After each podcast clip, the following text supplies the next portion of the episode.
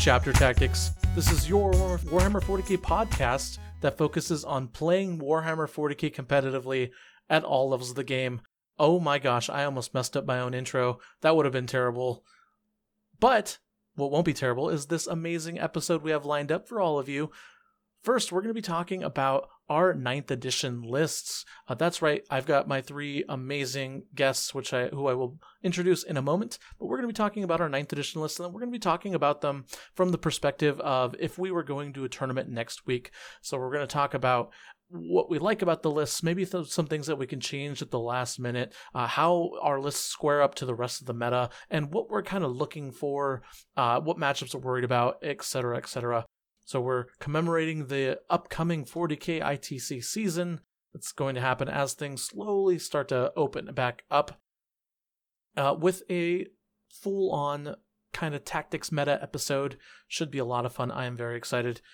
Before we get to the episode, let's introduce these guests. First, I have the Astra Militarum Imperial Guard extraordinaire player, Mr. Brandon Grant. Thanks for having me. And then I have the Orc extraordinaire master player, Mr. Ben Jerk. Wah, Pablo. Wah. And then I've got some guy who should probably be a lot better than he actually is, but he swears he's going to play a 9th edition game. That is Peter the Falcon. I mean, it's accurate. And then, of course, myself with Necrons. Uh, that's right, we're going to be talking about Necrons, Orcs, not Guard, but actually Sisters of Battle. I'm sorry for all of you awesome guard players out there hoping for some Brandon Grant guard info. Although, Brandon, I'm sure you've got some guard tidbits for the listeners, right? There's been some thoughts rolling around in my head that might end up in my Facebook forum. We'll see. And then, Peter, what are you going to be playing? I don't know. I'm like I'm kind of torn. I've been playing a lot of games with Deathwatch recently, um, but uh, I do have a Custodes list I'm extraordinarily comfortable with. So we'll talk about one or the other because I'm happy with both in the current meta. So Right on, perfect. And if you think I sound a little different, uh, that's because I'm re- I'm going to be recording out of the new at-home recording studio I just set up 40 minutes before the cast started. That's right. I put foam up on the walls haphazardly. I mounted a mic on an arm that doesn't seem to be working. So I'm using my uh, recording headset, which actually surprisingly sounds pretty good. Uh, and then I've also picked Steve Joel's brain uh, from 40k Game Changers. Which it was uh, Steve Joel is an amazing professional. He's a professional radio host, so he's got the voice and the knowledge to sound amazing. So I picked his brain before the podcast to talk about, or just just to kind of figure out how to get a good setup going. So Doing my best, but next week I should actually have a full on recording setup. Hopefully, I'll sound just slightly better, uh, but with an audio mixer so that I can control my guests' audio and uh, hopefully fix any audio issues that we have for the foreseeable future forever. And then on top of that, because I've got a studio set up, got a green screen behind me, I'm going to have a red eyed crocodile skink in the corner with a fogger and a mister and have a camera on him set up. Uh, it's gonna be great. Um, uh, but all that's gonna be I'm gonna be I'm gonna be start I'm gonna start Twitch streaming. So I'm gonna start streaming, so you'll be able to watch Chapter Tactics record live, in addition to hopefully some video game streaming as well. I am very excited. But before we get to all of that and the rest of the episode, we have to talk about our sponsor. That's right. Today's episode is brought to you by the Lone Star Open from Frontline Gaming. The Lone Stars opening is happening in July in the great state of Texas. The tickets for the Atlantic City Open sold very fast, so if you plan on attending this big event coming up, it's already going to be a super major. It's going to be a three day event, just like Las Vegas Open, Atlantic City Open, which means six rounds, breaking into a top eight. Actually, you know what? Don't quote me on that. I don't know if that's that's uh official stance yet. I know Reece mentioned that on signals um, that it would happen, it'd go to that, but either they way, did. Uh, they did change it in. Uh, okay, they BCP officially changed. So, okay, yeah. perfect, perfect. Uh, I w- as the last time I'd heard about it, it was th- those were the talks, um, and it seemed like that was very much inevitable. But yeah, so you don't want to miss that. Atlantic City Open tickets sold very fast; they sold in less than a week, uh, so you don't want to miss that as well. And also, just at this point, you should just subscribe to the Frontline Gaming Network and subscribe to the FrontlineGaming.org newsletter. Uh, we're going to start rolling out events at least once a month by the by this time next year And so you don't want to miss any of those because they're going to be a lot of fun. All right. Let's jump into it. So I'm going to start with uh, myself really quick, and then we're going to go ahead and just roundtable talk about our lists. Uh, and so basically, I, I have a Necron list that I've been working on. And the idea behind this Necron list is that it is just 40 warriors, the Silent King, uh, a C'tan because I, I don't I use the Void Dragon, although I think just having any of the C'tan is good. I, I feel like if you're a Necron player, I feel like one of them is an auto include. Which one depends entirely, I think, on preference at this point, um, because they all kind of roughly fulfill the same task. Uh, and then I've got three big units of Scarabs and Illuminor Szeras to help buff the warriors a little. Uh, and that is it. I'm actually un- almost undefeated with it. I am uh, seven and one total in games. Uh, and the one game I did lose, I lost to a player who was kind of new to ninth edition, um, and he had a really nasty Necron list. Uh, and it was a very close game. It was a low scoring close, like 64 to 58 or something was that final score. Um, so it's a very solid list. Uh, and essentially, what I'm trying to do with this list is I'm trying to play the objective game. Uh, it's not very killy. I have just enough killing to kill the Silent King, or to kill with the Silent King and the C'tans, just enough to kind of bully a specific objective or zone. And then I just kind of take two objectives in the game and then hope I can outscore my opponents once with hold more primaries for 15 points. And if I do that, I win. Um, so it, it's a very safe, simple game plan. It's very boring, um, but it's hyper effective. So, guys, what do you guys think about that kind of playstyle with lists? Um, and then also like for Necrons, uh, are they are they slowly starting to fall out of favor? Uh, I know Dark Eldar uh, are coming in hot, and there's no signs of stopping with the on the Codex power creep train. What do you guys think about that? Well, Necrons have definitely fallen out of favor like relatively quickly. Basically, right after Dark Angels and Death Guard came out, we saw them go from an extremely popular army um, to I'm not going to say falling off the face of the earth because that hasn't quite happened, but they, they their representation dropped quite dramatically right away. But they're still performing. It's just like overall not so well. They're low mid 40% win rates in terms of uh, play at a, like a GT level.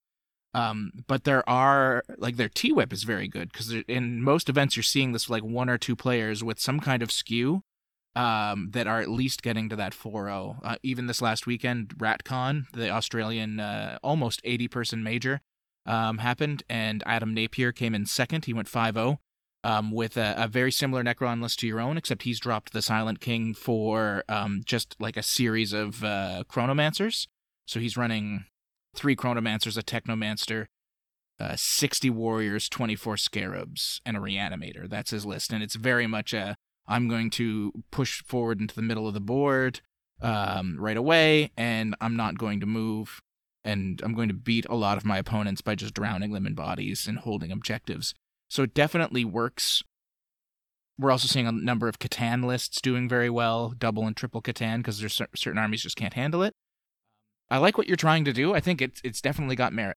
Uh, yeah, absolutely. I actually really like if I, I don't know about 60 warriors quite yet, um, but d- definitely dropping a big body like a Silent King or a C'tan from your list and just adding a little bit of utility and more bodies if you've got like an Adam Napier style or my style list um, is will absolutely pay dividends. There there have been times when I've wished I've had you know like five extra warriors somewhere or you know just some more bodies or just you know an invuln save so I definitely see dropping the Silent C'tan for, or the the Silent King, um, or the C'tan, the Silent C'tan, for more bodies. But uh, Brandon and Ben, what do you guys think about Necrons? Um, just from your list's perspective, uh, Sisters and Orcs.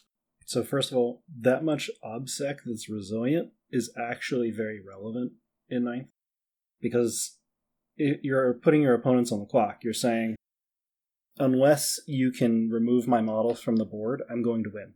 And Necrons are very good at not having their models be removed from the board. So I think it's a wonderful list concept.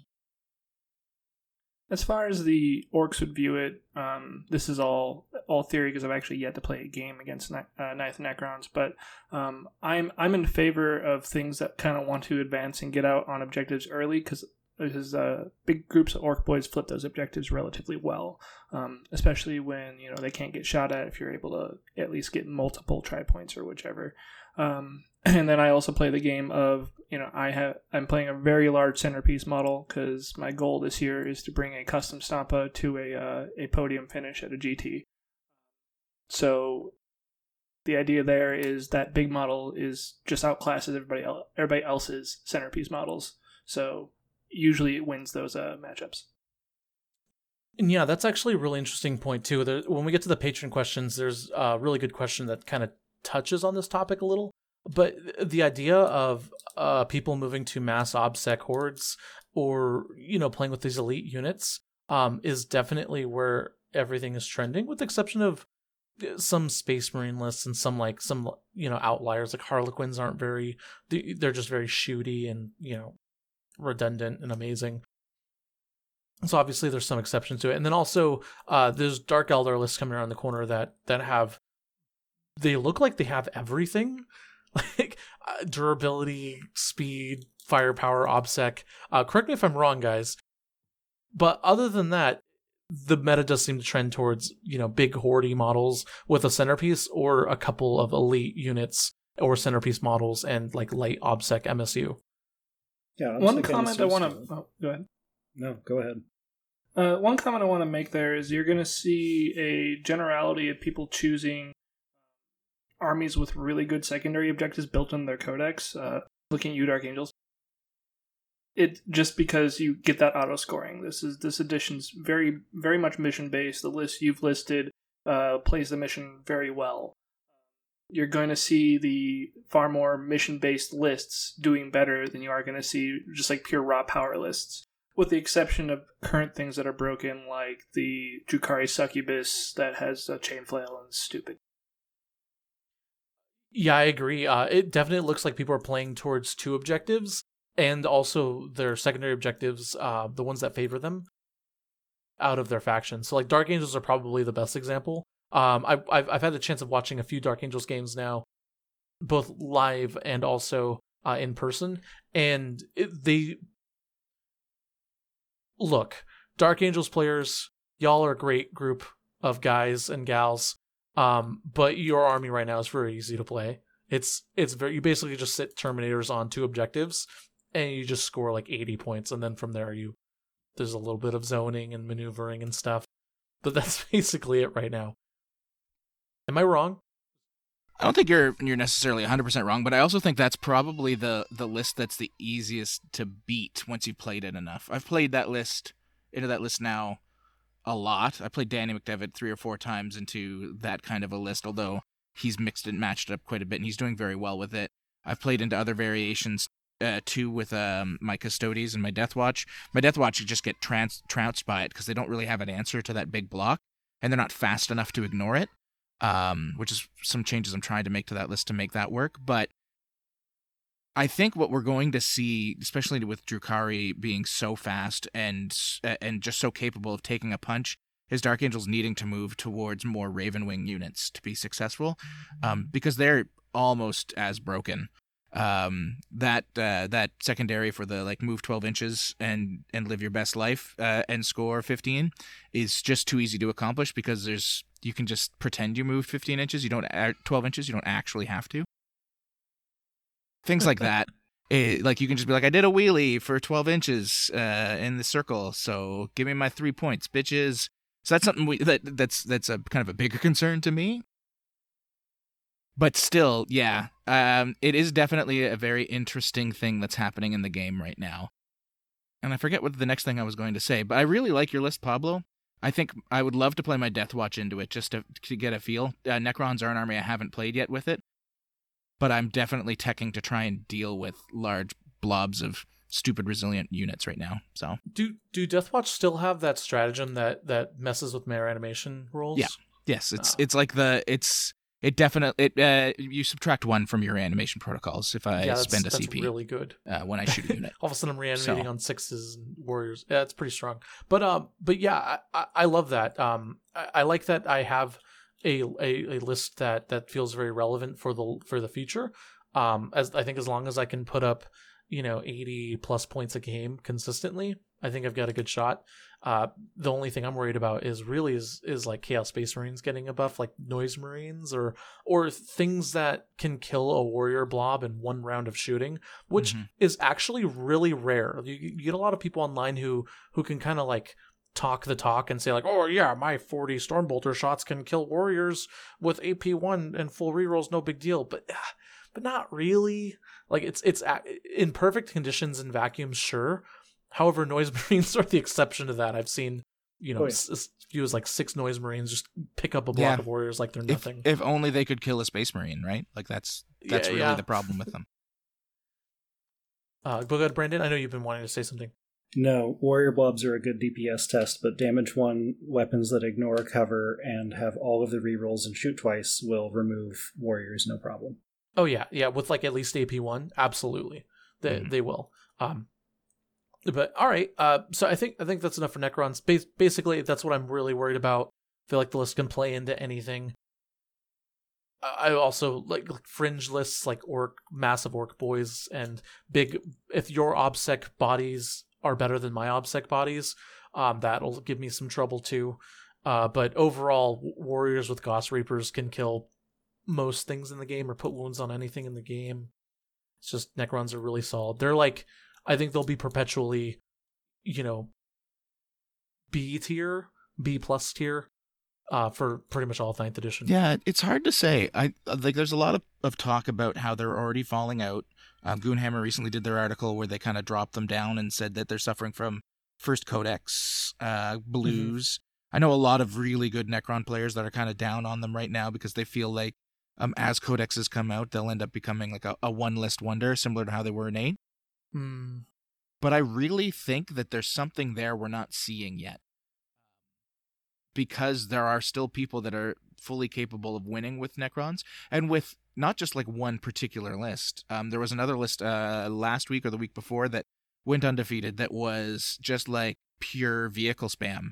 Um, no objective secured. It was just um, like Catacomb Command Barge and Annihilation Barges and Doomsday Arks. And it did it it did work too. So like I really do think there is something with Necrons. They might need a slight tweak up as the the uh, edition progresses, and I think like overall they will be bad, but people will figure them out. Like there will be probably two lists that'll just be very strong all the time. Yeah, that's probably fair. But anyways, enough about Necrons, the robot boys. Uh, let's go and switch over to the Imperium. Uh, and let's hear uh, Brandon. Let's talk about you and your sister's list. So, what are you running?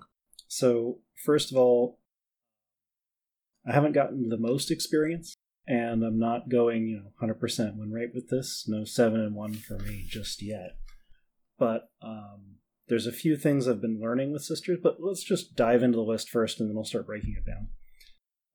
So, I'm taking, with the latest iteration, uh, a battalion and a patrol. Both are Bloody Rose. Uh, for the plus one attack on the charge, AP improvement to pistols and melee weapons of one. Uh, I've got a canoness as my warlord in the battalion, and she's got the Righteous Rage warlord trait and the chainsword relic Beneficence and a null rod. Righteous Rage is she can reroll charges and she rerolls to wound in the first round of combat. And the chainsword gives her something like 8 or 9 attacks at strength 5 AP3, 2 damage. So that is a lot of damage coming out of that character, which is great. I've also got uh, 2 times 2 Death Cult Assassins to pick up, engage on all fronts, or hold home objectives if you don't have indirect fire. I've got the Triumph of St. Catherine, and I'll come back to why it's one. What is it? One tenth of my army is the Triumph. Got three Battle Sister squads naked with simulacrums as soon as I convert them up. And a Imagifier with the Warlord trait of Indomitable Belief for a command point. A Preacher, 9 Repentia, 8 Repentia, 5 Repentia, and 10 Zephyrim. I didn't put a pennant on them this time, so just straight 10 Zephyrim. Uh, three Mortifiers, and then two Retributor squads of three Meltas, five Retributors, and a Simulacrum with a Retributor Superior. The Retributor Superior. Nope, didn't do that. So Yep, just two squads of three Meltas on squads of five. And then I've got uh, three Rhinos. And then in the patrol, I've got another Canoness, and I spent a command point to give her um, the Wrath of the Emperor bolt pistol relic, which is basically an, a four shot pistol with 18 inch range, strength 5, AP 3 because she's Bloody Rose and 2 damage. Um, and she's also got a strength 5, AP 4, D3 damage power sword, which is great. Another Battle Sister squad, of course, naked. 5 Zephyrim. A single Gemini Superia rounds out the list. So the Gemini Superia is the bodyguard for Celestine. So there's a lot of shenanigans in this list to get into. First of all, the Retributors all both have double Armorium Cherubs, so they can double tap a Melta twice per game, which is really great. The Retributors are really flexible because I can start them in a Rhino, I can start them in separate Rhinos, I can start them off the table and outflank them for a command point because they're only 7 power level. And um, because the our uh, Death Cult Assassins are only one power level. I can outflank them very cheaply as well without paying more. And if there's uh, uh so, I, I like the Retributors. I would have taken a third squad, but I have so many Repentia, and like I don't really need that many Retributors. But if we go back, the Triumph of St. Catherine is kind of the core of the list. First of all, it's an 18 wound character, that still benefits from obscuring terrain because they're actually just infantry sized models in a parade.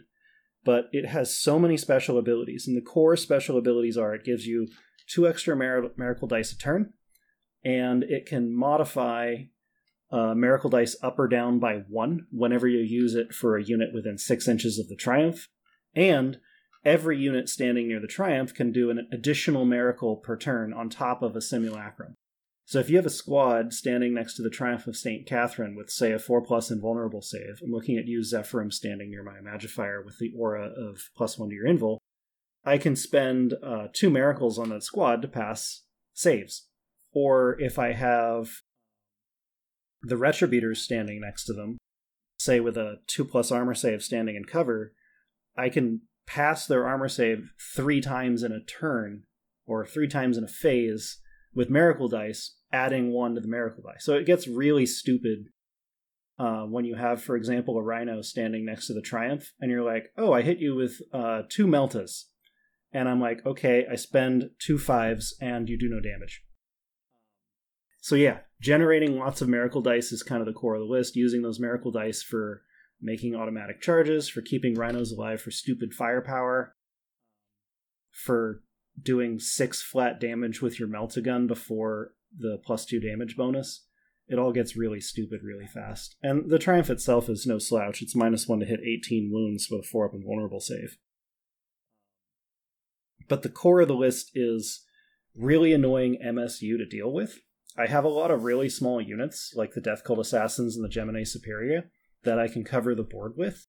And in the case of the Gemini Superia, she's absolutely stupid for 18 points for all the utility you can get out of a character that moves 12 inches and gives you a miracle die when she dies. Like, for example, if you have a squad of battle sisters out of line of sight because there's an objective next to line of sight blocking terrain, but not, you know, the objective isn't hidden, you can put the Gemini Superia on the objective, the battle sisters within three inches, and then other units closer to the enemy that are out of like you can't target the Gemini Superia because the Battle Sisters are standing there. So you can hold objectives that are in the open using character shenanigans with her.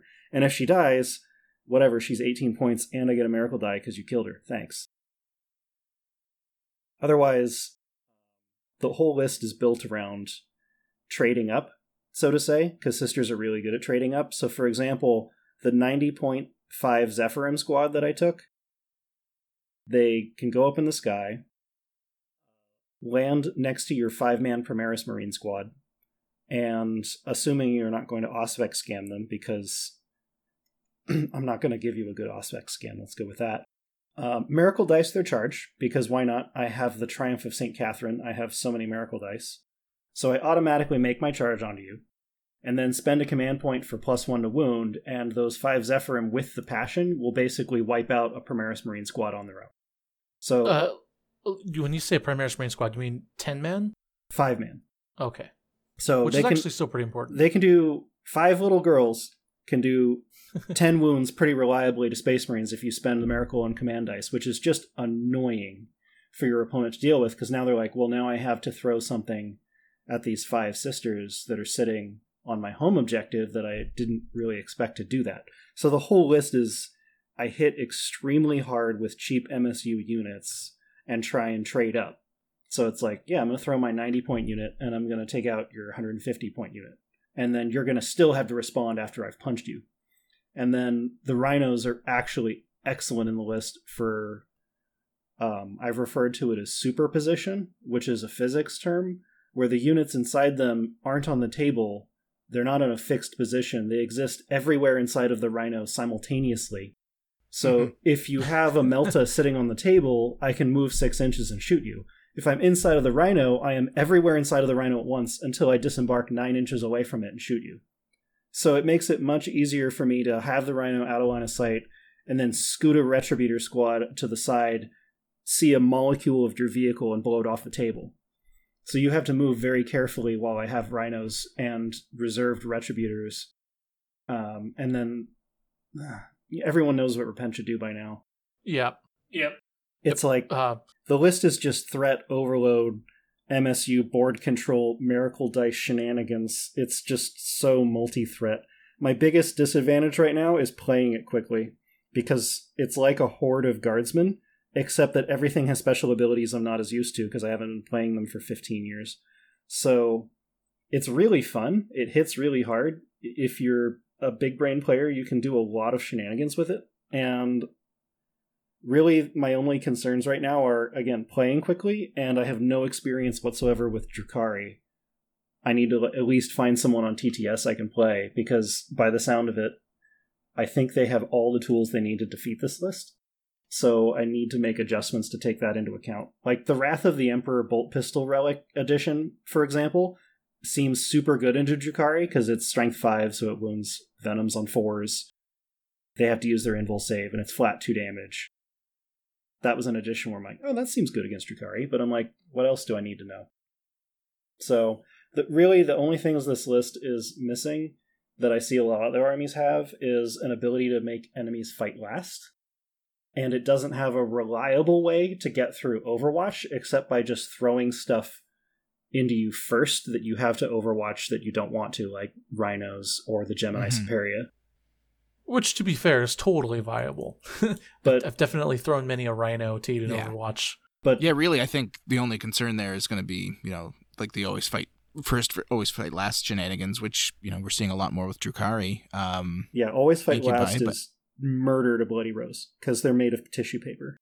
yeah, Yeah, yeah. So I, I really love this list, Brandon. Um, I ever since I watched Sisters play at the the Las Vegas Open, I, I've loved the idea of this. Um, you know, paring down for units or trading down for units to get an end game that benefits you. So it's, in chess, you do that a lot, right? So there's like there's a saying in chess that's that when you get any advantage, even if it's small, you trade and simplify.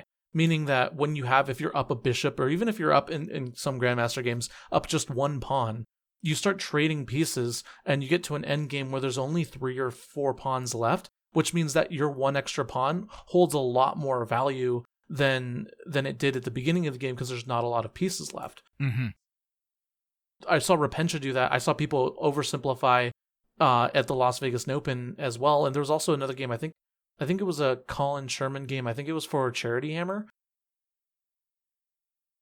where uh, he played or someone played Sisters and they had a unit of Repentia in the Rhinos and they didn't actually shoot them out like a Repentia Seeker missile until he killed like half of his opponent's army on the turn four. And then when he shot them out, they basically just traded one for one with his last Vanguard veteran squad. And then all of a sudden, all that was left was just like rhinos and obsec bodies for the sisters and things that couldn't kill that for white scars. And it was it was brilliant. I was like, oh, okay, he just simplified the game. Uh, but I love that. I, I love that concept. I love sisters already look amazing. Uh, and a lot of they look like they have a lot of strategic value. That's all I wanted to say about that. It, it looks like a really good list. And figuring out that you can fling battle sisters with miracle dice onto enemy objectives to deny them because they're obsec, and because they have a simulacrum, if you need to use miracle dice later in the phase, you still can. Mm-hmm. Um, yeah, that's pretty good because if your rhino is 15 inches away from the edge of contesting an enemy objective and they don't have obsec on it, then uh, guess what? They're not holding it. It's a lot of flipping, and then you have to kill them, otherwise they're going to gain points on, on their command phase. That that's just annoying.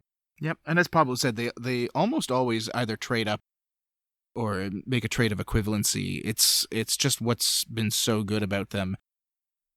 They are very hard to play very well. Um, like Brandon said, like a lot of br- big brain stuff going on.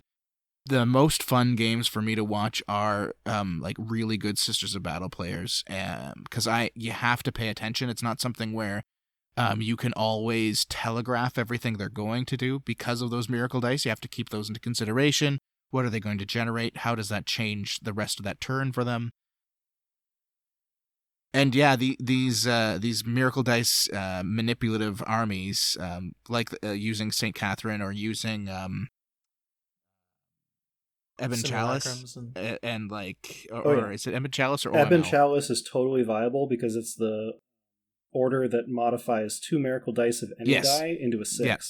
So seeing some Oh, people wow. like tossing those into like tossing a, a small like patrol into like a bloody rose list for that, also doing very well. I think a lot of people have just kind of gone down to I'm just going to play bloody rose and add Saint Catherine in, and that's uh, the most efficiency I'm going I, I need. But yeah, there's such a devastating army. I think one of the interesting things we're seeing um, of late with them is what they're now starting to lose to as more people pick them up uh, because there were, for a long time it was a very elite army that didn't see a lot of play as people kind of tried to hobby into them. Um, but as it became very clear they were probably the best army in the game or one of for a long time there, they've grown in popularity. They're about seven to eight percent of the meta now, and we're starting to see like if you don't have that uh, those reps in, what you're losing to, and it's it's Necrons and it's um it's it looks like Necrons and, and Harlequins are, are big bads for them. I would And a little bit of- Death Guard would of be Death Guard. list. Death Sorry? Guard have all the tools they need to wreck abilities that um, Sisters of Battle typically bring. Yep. The the the one thing you'll see with Death Guard is um a lot of their lists unless like if they go Poxwalker spam they're fine. If they don't, um they tend to lose out on the obsec. So it depends on which kind of list you're going into. If- you because you can out obsec them otherwise. And yeah, but Harlequins would be a concern because they have all invuls, and Bloody Rose is uh, my AP is better, and they're just like Yeah. they don't care. So it's it's just very interesting to me to see how how like sisters are evolving to match that. Um and like like they're still performing so well even with you know the new big bad showing up. We're still seeing lots of foreign ones out of uh, sisters, and we just have to see like how people change. I know people are talking about adding uh, Seraphim back into lists with hand flamers as like an option to to trade with Oh. Drukari easier. Absolutely, that is a wonderful choice because the one CP ability to shoot with them twice as they come in from reserve, you can have a hand flamer unit of Seraphim just clean up Drukari, and that is a wonderful adjustment. Um, if you have hundred points floating around on your list to go, oh Drukari are good, throw five Seraphim, double hand flamer, call it a day. Yeah, it's just it's really cool to see how like things are evolving with these lists. I love the list, Brandon. I, I absolutely am terrified of that in Brandon's hands. Maybe not in any other player's hands, but that he's not going to be the one that like forgets about you know the double miracle dice and all the other shenanigans. And there's a lot of you know you you have to you are forced to trade down. You're talking about trading down earlier. There's a lot of situations in that in that list with the way you play against it where you're forced to trade down, where you're forced to have to deal with a naked sister squad versus one piece of the threat overload, where you're forced to have to shoot that stupid little character um, that gives him a miracle dice when you kill it when you could be doing something else. And Or it's, best it's part- a lot of damned if you do, damned if you don't. If you're just trying to shoot the Gemini Superia off of my objective, I can spend two command dice and a single miracle die and bring her back to life at the end of the mm-hmm. phase. Yep. Yeah, if Super. That's a gotcha moment that'll just Jeez. crush a soul. Like it's oh not my even. gosh. I still haven't gotten over the fact that you could just bank a 10, just make a 10 inch charge. I'm still not over that. Just, dude, I'm dude. just like, oh. I, I won a game um, at an RTT uh, two weeks ago, and I made an 11 inch charge with a C'tan, a Void Dragon C'tan, into a Knight Questoris, and put 22 wounds on it. And sisters can just summon, do that. They still have to roll the miracle dice, but they can just do that. Yeah, Yep. do, do not let them it. swing first. No, no. Uh, but yeah, what what are some lists that kind of worry you, Brandon? Other than uh, I guess Harlequins and Necrons are kind of known as sisters killers. Uh, one thing this list doesn't do very well is the secondaries. It does it about as well as everyone who's not Dark Angels or Space Marines.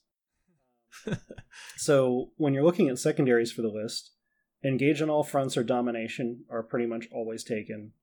Uh, Scramblers is very attractive, but if that doesn't work, Banners also is attractive.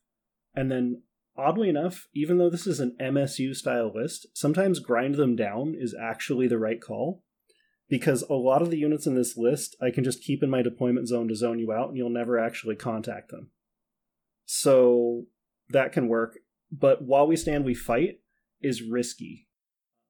Like the most expensive units are actually not that hard to kill. So the mortifiers, for example, are made of paper. Uh, the Triumph of St. Catherine tends to get into danger, and I can't resurrect it. It's a special character. And then one of the Retributor squads, sure, why not?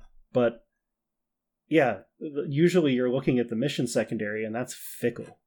So when when you're selecting that third secondary, that's where the list can start falling down versus certain armies that just give up nothing. And then another problem would be if I'm facing an opponent who has super reliable secondaries, and I don't. So at that point, if it's an even game, they win. So I have to be much more aggressive in order to take them out. And then finally, any army that has strike last auras that are huge is a problem because I have to play far more cagey around that aura. It's basically uh, my retributors and mortifiers are really the only thing that can participate in that section of the board with their shooting, and everything else is playing keep away with the aura of well, you better not go here or I murder you because everything in the list hits really hard, but also is like T3 and a handful of wounds. Ooh, that's messy. Drukari have like three built-in fight lasts. Correct. Yeah, yeah. I believe Slaanesh too. Well, Slaanesh have fight first, which is Slash has laser. Like Foul Blightspawn for Death Guard always going to be an issue because you'll have to play around that. But your Death Guard opponent also has to be very specific with with that placement. Um, so that's also you know something you always have to worry about. Marine fight lasts you don't see very much anymore, so not as big a concern. Um, I do know some people looking at taking like uh, Draxus, um, the Inquisitor, because she has the fight last grenade um, as an option. So things like that to But always consider. But the Inquisitor is actually pretty hard to get into combat because she doesn't have miracle dice. So, Yeah. as an aggressive tool, not useful. As a counter charge tool, useful, but not always. And one of the other ways you have to use your big brain to get around fight less is your big unit of Repentia, like let's say nine Repentia, engages exactly one enemy model. A unit of five sisters engages every other model in the unit. So even though the Repentia will fight last, the squad that's swinging first is going to pick up the squad of Battle Sisters for free, but they won't be able to pile in and swing with more than one or two models into the Repentia. So if you can do that, you can still get through it, but it's costing you the sacrificial unit to do it. But again, your opponent kind of has to commit on you in order for that to work, because with Miracle Dice, yes, my one unit can make a charge, but if, unless I have like four, 40 worth of charge on four dice lying around, which is not easy to do, um, it's hard to get the sacrificial squad and your hard hitting unit into the same unit all the way across the board. Yeah, So yeah, it'd be a tough matchup into Drukari for sure because they're just like, oh, the thing you do, well, we just shut it down. yeah. I, I think we're I think we're gonna have to have a Drukari episode, or actually, what we'll probably end up doing is probably just a redo of the power rankings, talk about the top factions episode. Um, but uh, I definitely I'm learning that we need I need to look more at the Dark Eldar Codex again because you guys are saying stuff that I didn't think was possible. Um, and I still got hung up on the Incubi and the Wyches and that Yeah. 40 attack Looking character. at Incubi, they remind me of Repentia with an always strike last aura and a three up armor save. yes, yes. Yeah, they're they're nuts. they're good. um, all right. Uh, let's go ahead and uh, get over to Ben. Ben, how do the orcs look? You sold me on the big Stompa, and I feel like our listeners need to be sold as well. The custom Okay. Stompa. So I'm playing a custom Stompa list, and with the with the blessings of uh, of Mr. Heffel, Heffelfinger, um, I'm going to try and make them podium a GT. That is my that is my yearly goal. Uh, aside from being one of the better orc players, but um, I'm basing a list around this big centerpiece model. So of course we have the custom Stompa from Forge World, 850 point model, 40 wounds. Um, has an average of like 34 plus uh, strength 8 or higher equivalent shots. There are some strength 12s and strength 10s in there. Mhm, And then mhm. the uh, the lifta-droppa actually um, wounds you based on three dice versus toughness, so it ignores all your transhuman like effects too. Um, so you have a ridiculous amount of firepower, and that's just the strength eight stuff. You also have a bunch of like uh, a supa-gatler. Um, that's like a strength seven one damage gun that shoots three d six. The the the data sheet on this thing is stupid. Uh, I don't really want to read all of it, but just understand this giant model um, definitely packs the firepower that's worth it 850 points. Uh, moving on from that, I'm running a core of 90 boys. Um, it's I might change this up a little bit, uh, as I might like split some of the boy groups up or include some transports or this or that. But right now, doing a core of 90 boys. Uh, three uh, three HQs. Uh, one of them being the Big Mek with KFF. He hangs out near the custom Stompa and actually repairs it, uh, along with giving it its invuln that it so uh, painfully needs. Um, a war boss with Might is Right, uh, and the biggest boss to buff him fully up.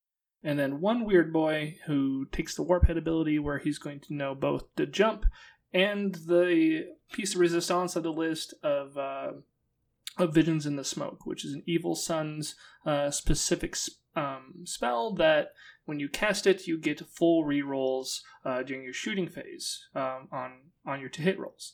Uh, that applies to Titanic, but at a higher warp charge, so you have to get above a warp charge eight to do that.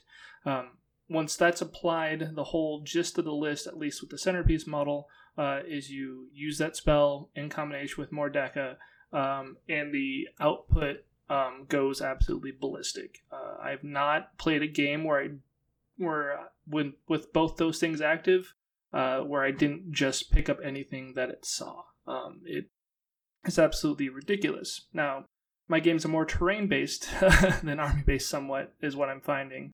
Um, I've played the I've played the list about uh, only about four times now, and the the other pieces that round it out are uh, three groups of five commandos. Those are my action monkeys and grabbing engage all fronts, and they're absolutely fantastic at 45 points for a little squad that you know accomplishes the mission I need, and they're still orcs. They still fight.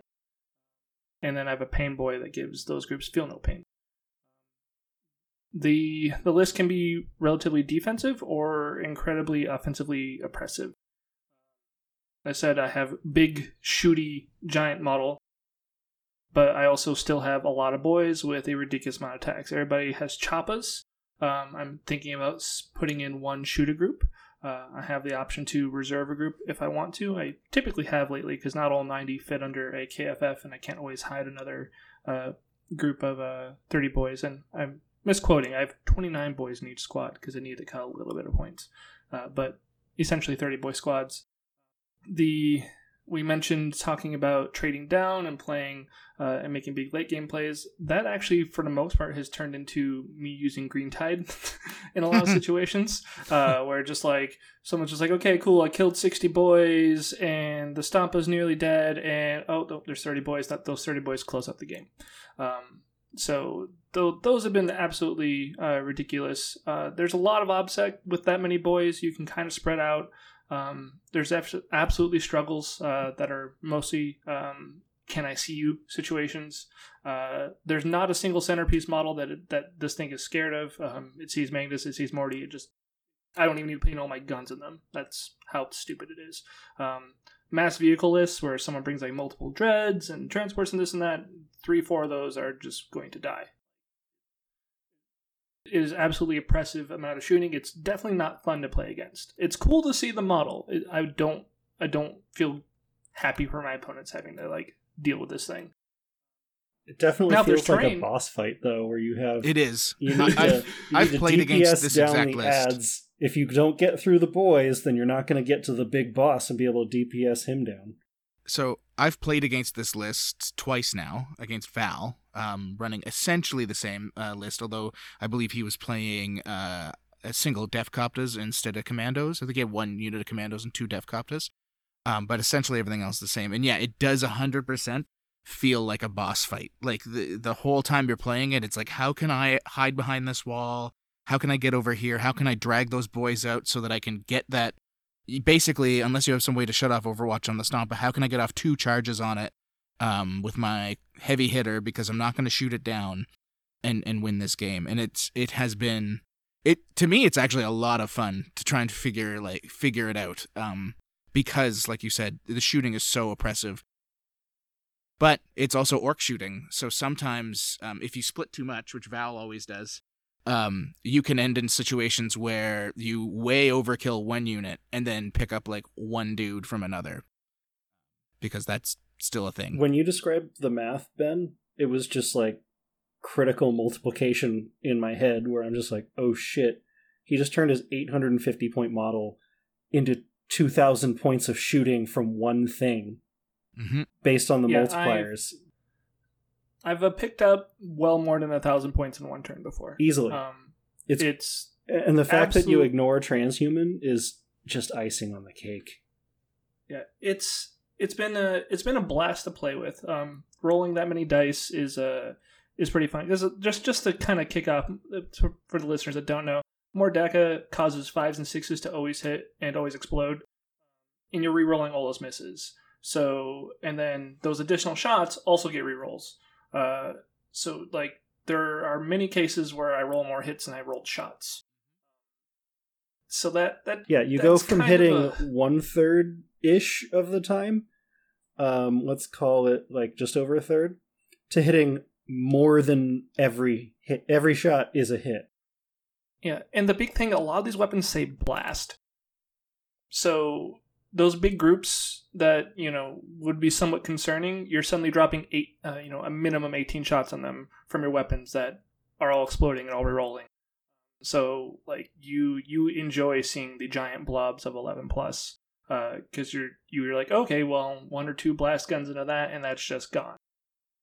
The Supa-Gatler's kind of neat. Uh, it has a shoot again ability um, where it specifically reads after it shoots, you roll a d6 on a 2 up, it can shoot again. So you shoot with that gun last, and you might be able to, like, you know, pick or choose around uh, with with that specific weapon, uh, but nothing else.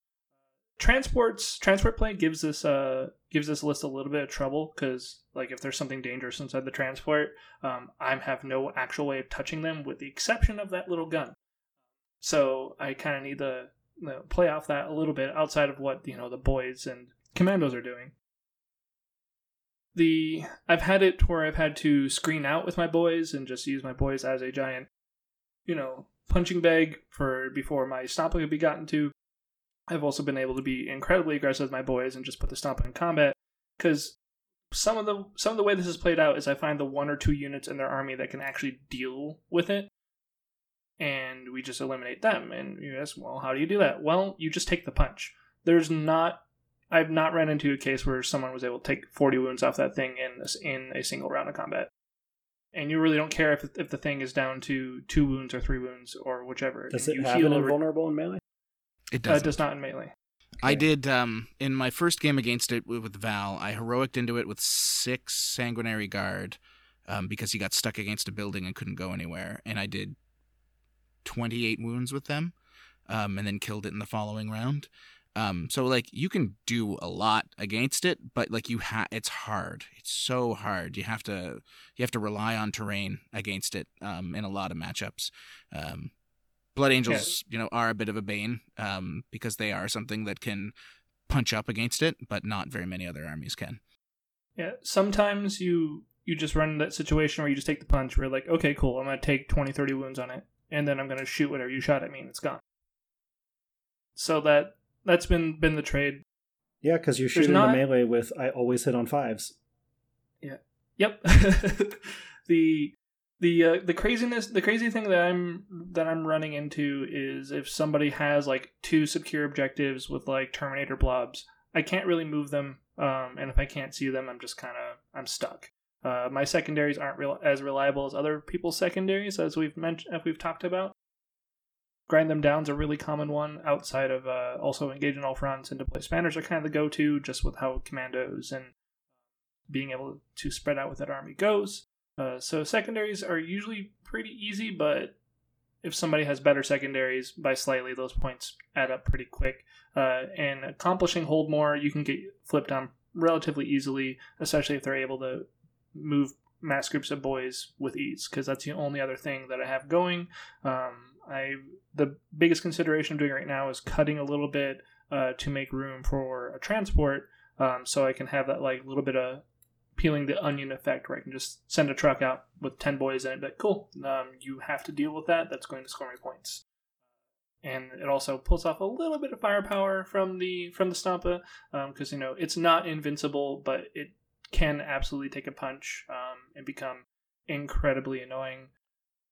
The uh, the other like little cute things about the list um, is there's always the war boss. He's always still scary, still does six gigantic attacks, um, still does everything that he's supposed to do and jets across the board just as you know just as fast as any other uh, scary HQ. So he'll he punches up and he's always in an 85 point missile that you can trade.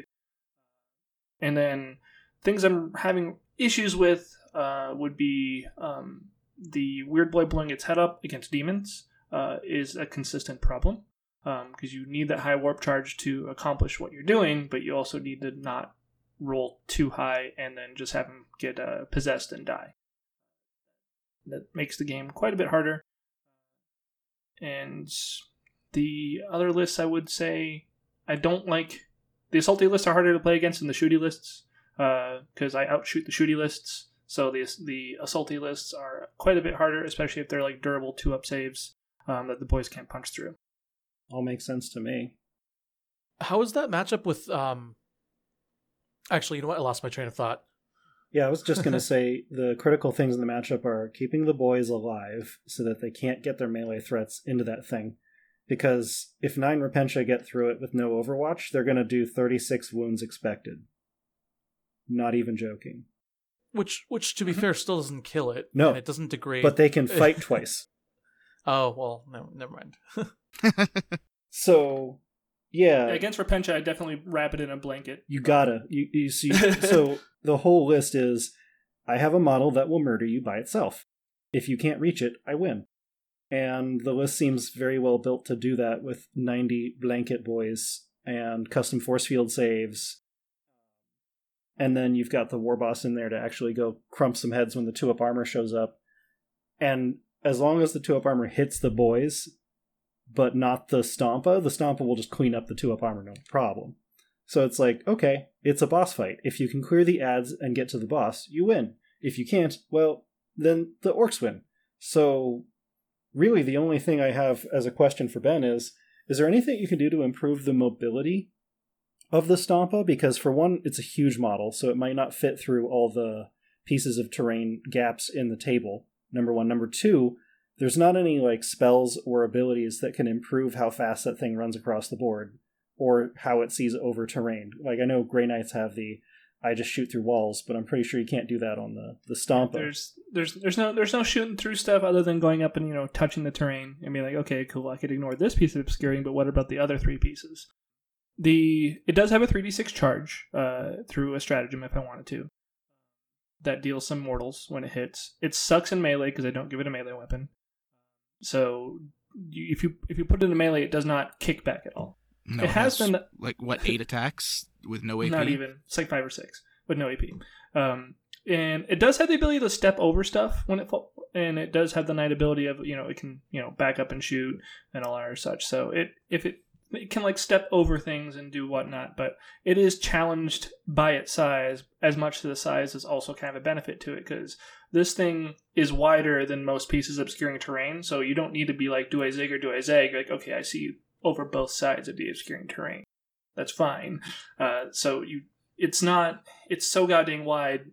the other problem is it can also get pinned um, with its weapons being blast and such. It can't exactly shoot itself out of uh, situations as easy as you want it to. You know, it can still hit you with a good chunk of its weapons, but usually if you're wrapped up in combat, you're losing the game, um, and you want to try to avoid that.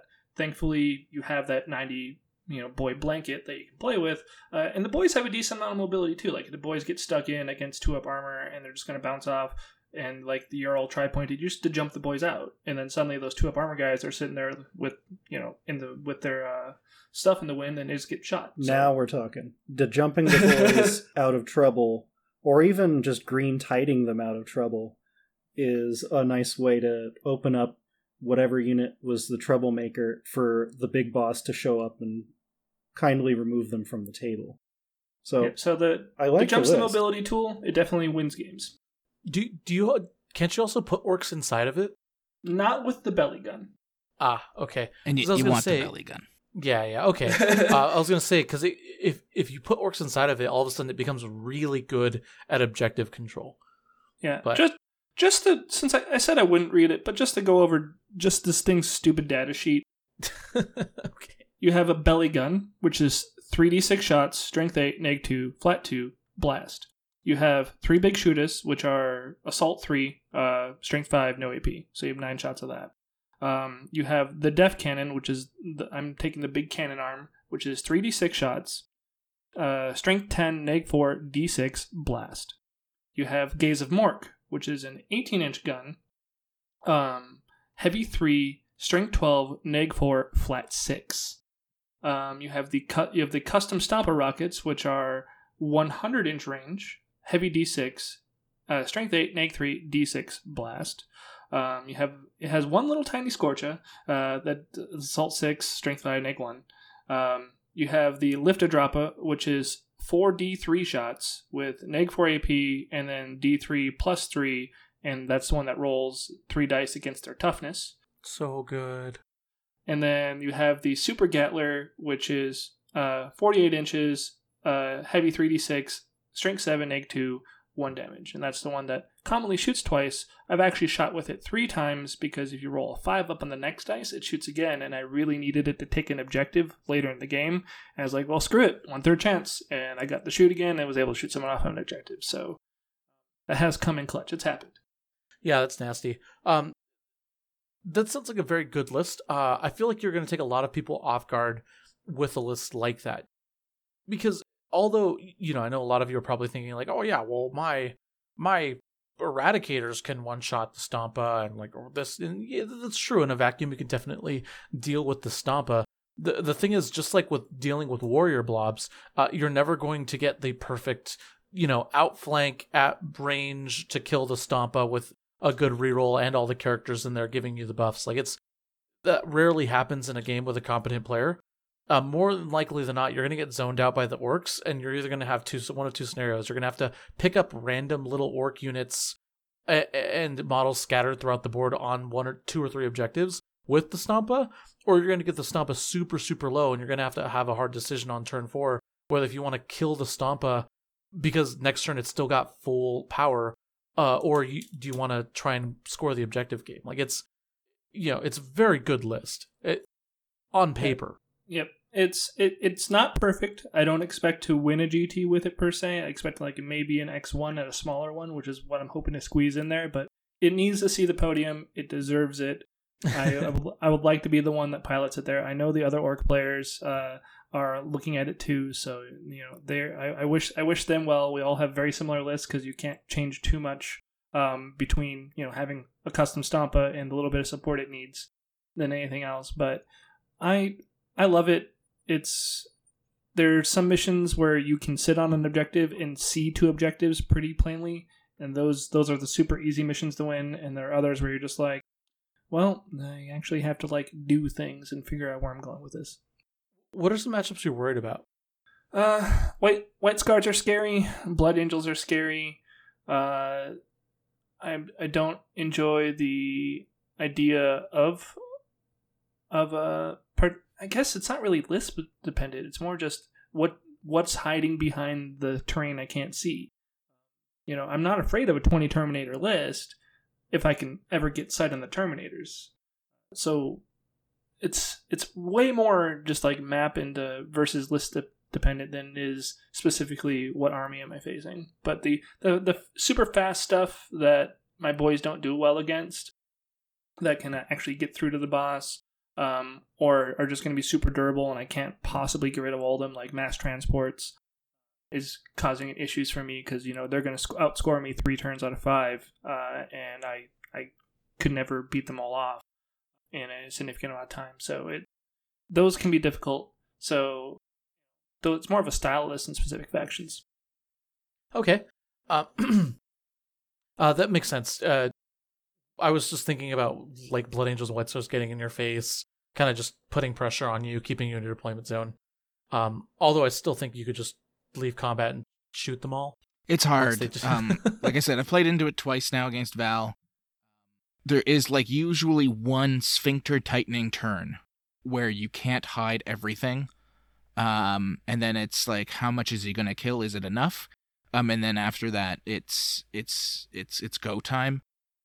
Like I said, my first game against him, I had really good uh, terrain in my deployment zone. I managed to hide most of my army. He had basically half of a turn to shoot into me. Um, and then he kind of got stuck into some terrain, and I was able to heroic into him with some sanguinary guard, um, take out most of the the stompa, and then on my turn kill it before it could really do. He could he could uh, fight back.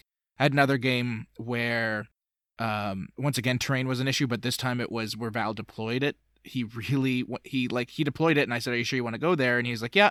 And then as we started playing, he was like, "Oh, I really shouldn't have deployed it here because um, he was very limited on where it could go, so it let me get better lines on him than he could get on me. Um, he still had a turn where his Gaze of Mork, um, on its three shots, uh, put out six wounds and wiped out like an attack bike squad. Um, and then in that same turn, he killed one of my units of Inceptors with with his um, a Dropper. Um, but it just wasn't enough because I was still able to get everything into his into his boys and chain them out so he couldn't get his kill saws into me. And then uh, you know, and then the Sanguinary Guard do what they do. But it's still like it's it's such a hard army because like if that if the Stompa goes off, which it often will, um, it just takes out so much. I, I don't imagine what I would have been able to do if if I'd had less terrain on the board at all. Yeah, absolutely. Um, and like Ben said, it, it is very terrain dependent. Um, And Yeah, like I uh, said, like it feels of like us. a boss fight. It sounds like a super Yep. cool army to play against. Yeah, it I, it it does feel like really fun because you're you're spending so much time on angles, and it's le- it's not about ranges because basically it can sh- everything can shoot the whole board other than the gaze of Mork. So it's like, how do I get an like how do I keep him from being able to kill three quarters of my army? Don't stand turn in the two. fire. Yeah, it's it's great. I love it. all right. Speaking of great things that you love, Peter, why don't you tell us a little bit about your ninth edition list that you chose to talk about? So I'm going to talk about like I have a Custodes list I really like, but whatever. If you look at John Lennon's list that he's running like over on the Art of War right now for their little tournament, it's very similar to that. So people, if you're curious, it's Telemans and Galatus and some Scions. It's super fun.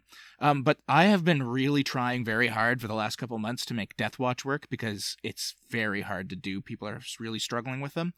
Um, we've seen a couple people get to like four one.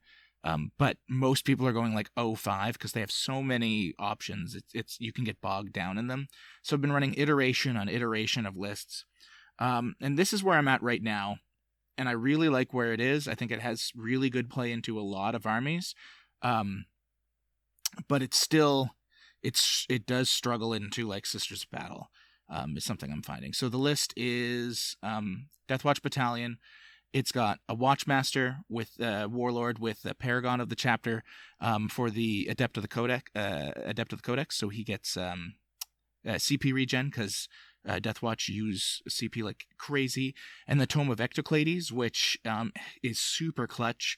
Once per game, I can pick a data sheet, and every core unit within six inches of my Watchmaster gets full rerolls to wound um, against that data sheet.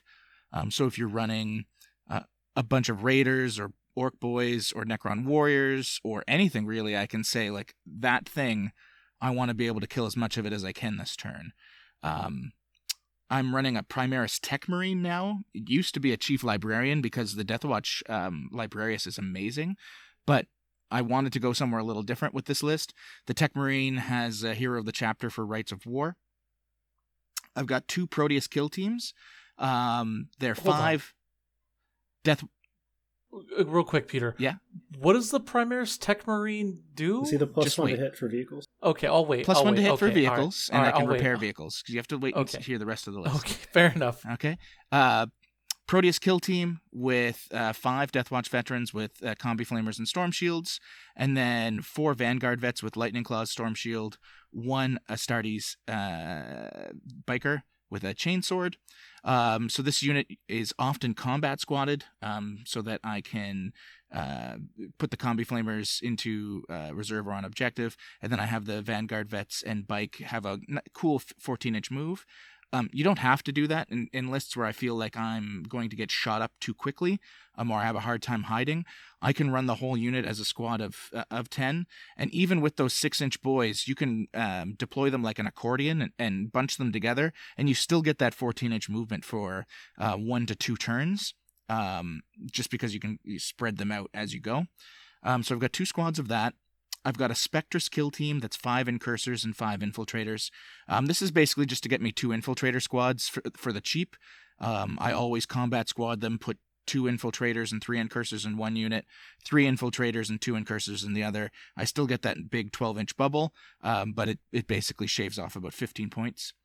I've got a company champion um, that's got the chapter champion upgrade, and uh, most importantly, the Dominus Aegis.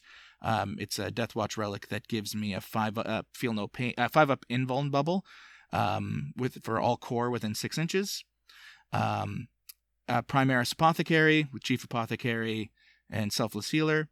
And um, this is why I have the Tech Marine. This is also why I, I'm running the company champion with Dominus Aegis. I have two Redemptor Dreadnoughts um, with Plasma Incinerators and Onslaught Gatling Cannons, and a Relic Contemptor with a Cyclone Missile Launcher and Twin Volkite Culverin. Um, the big thing here, the turn that I pop uh, Tome of Ectoclades, I need to get the most work out of it I can.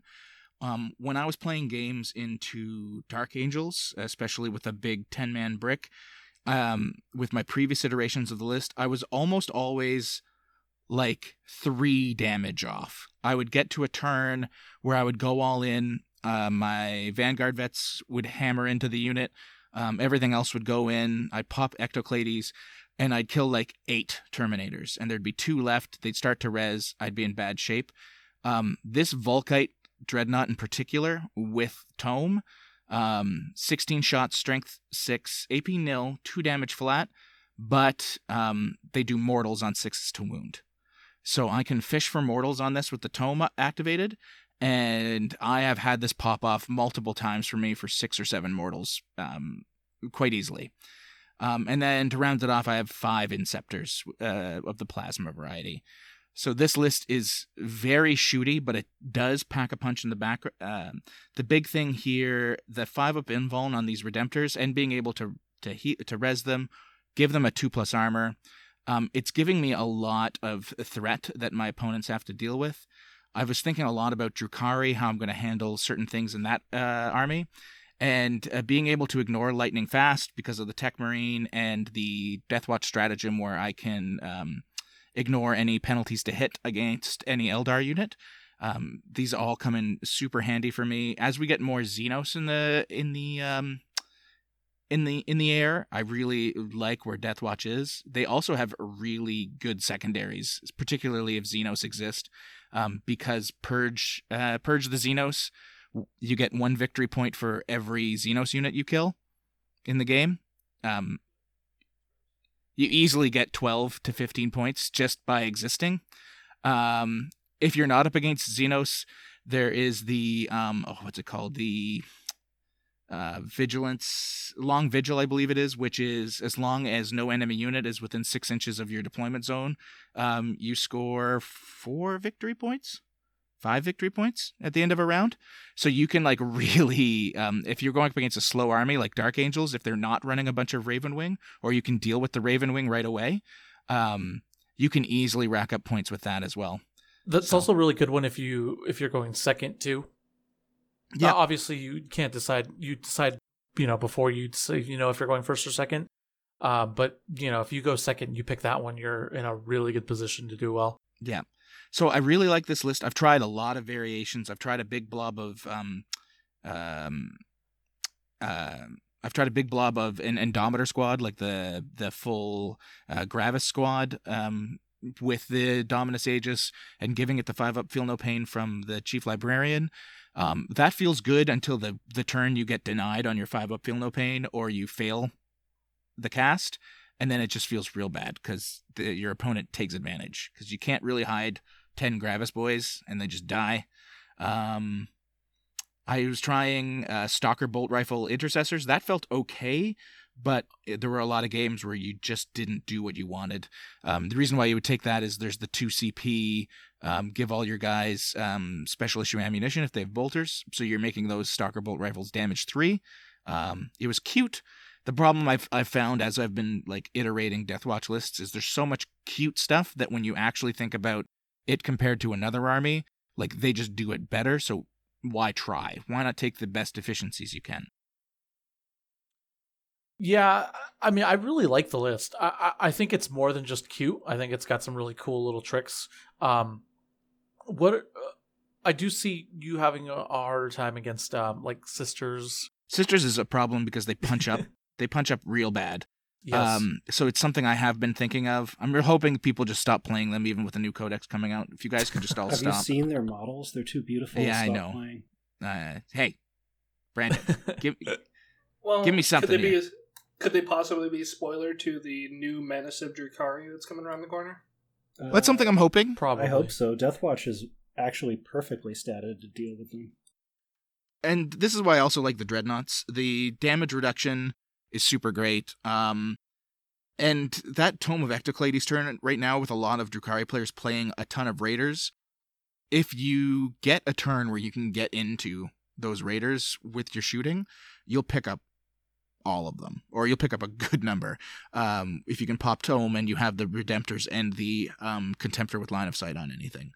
Um, What is the Dark Eldar stratagem for Deathwatch? it's anti-Dark the Eldar. ignore um, ignore uh, to hit modifiers for a turn Oh, that's pretty good. That's against a unit. Now you have to pop it before they pop lightning fast reflexes, unfortunately. But that's why kind of why I also like the Tech Marine, so I can give one of my Redemptors or the Contemptor plus one to hit, and then I say where the other Redemptor I'm going to ignore the hit modifier. Um, and this way, like I'm essentially all only ever going to be hitting on threes against them. I'll I don't have to worry about going up to fours. That's kind of the big thing there. yeah, I really like it a lot. Um, there's not much. There's not much. I, I guess. I guess basically, um, how many games have you played with it? I guess other than this Val? particular version uh, i haven't played val this particular version i've played uh, twice i've won one lost one the loss i was real dumb as i was getting a little tired i've played other iterations five or six times and gotten my ass beat as i tried different stupid things that just didn't work um, this one has felt the best so far um, it just felt really good i'm sure people will come up with other ways you can try but like trying the Indomitor squads, trying uh, intercessor squads, things like that just didn't feel as good as this does. Oh, go ahead, Ben. Uh, I was gonna say, I'm like, where, what, what are you the most comfortable with? Where are the matchups here? Just like, cool, easy win. Well, nothing's easy, but what, where, where do you feel most comfortable with them? Um, I'm fine into regular Joe Blow Marines. Um, I've had no problem with them. Dark Angels. Um, this list I've t- I haven't played against Dark Angels yet, but like the previous iterations, like I said, I was always just a few wounds off what I needed to do in order to feel like I had a, a game. Um, so I feel a lot better into them with this. Um, basically any Xenos. I had a real bad game against Seth Oster's buggy list. Um, that um just his his um kill tanks went absolutely uh, or, or not kill tank cannon wagons went absolutely mental and rolled 10 hi- or higher for three full rounds on all their shots um so that didn't feel good but um like anytime i play any xenos right now i'm my i'm maxing my secondaries are coming very close so most xenos armies i don't feel anything bad about regular marines i'm feeling great into Uh, Dark Angels, I have some concerns. Blood Angels, if, if I if I make a positioning mistake, the thing about Blood Angels is I is you can generally telegraph everything they're going to do. Um, so that has made it easier into them. White Scars, they're faster than me, so if they choose to play the objective and, instead of trying to fight me, um, they are a concern. Like, because they are faster and have more movement shenanigans than I do. I have to pay way more CP than they do to do most of my tricks. So on paper, I would imagine your Harlequin matchup is okay. How is it? How do you think it is? I think it's great. Um, I've got a lot of AP nil shooting be- between the combi flamers and the bolt guns. Um, I've got a lot of invuln saves. I do have to play a lot more carefully with my dreadnoughts if they have their um, uh, Skyweavers in play, which they almost always are going to. I have to kind of take into the take the fact that I'm probably losing one of those Redemptors turn one or turn two um, into account when I'm playing, but I'm okay with it because the veterans um, all will always punch up in that matchup. As uh, I found between the the two up armor, the four up invuln on everything I'm running, um, and you know flamers, bolt guns that I can either give plus one to wound or um, extended range. Yeah.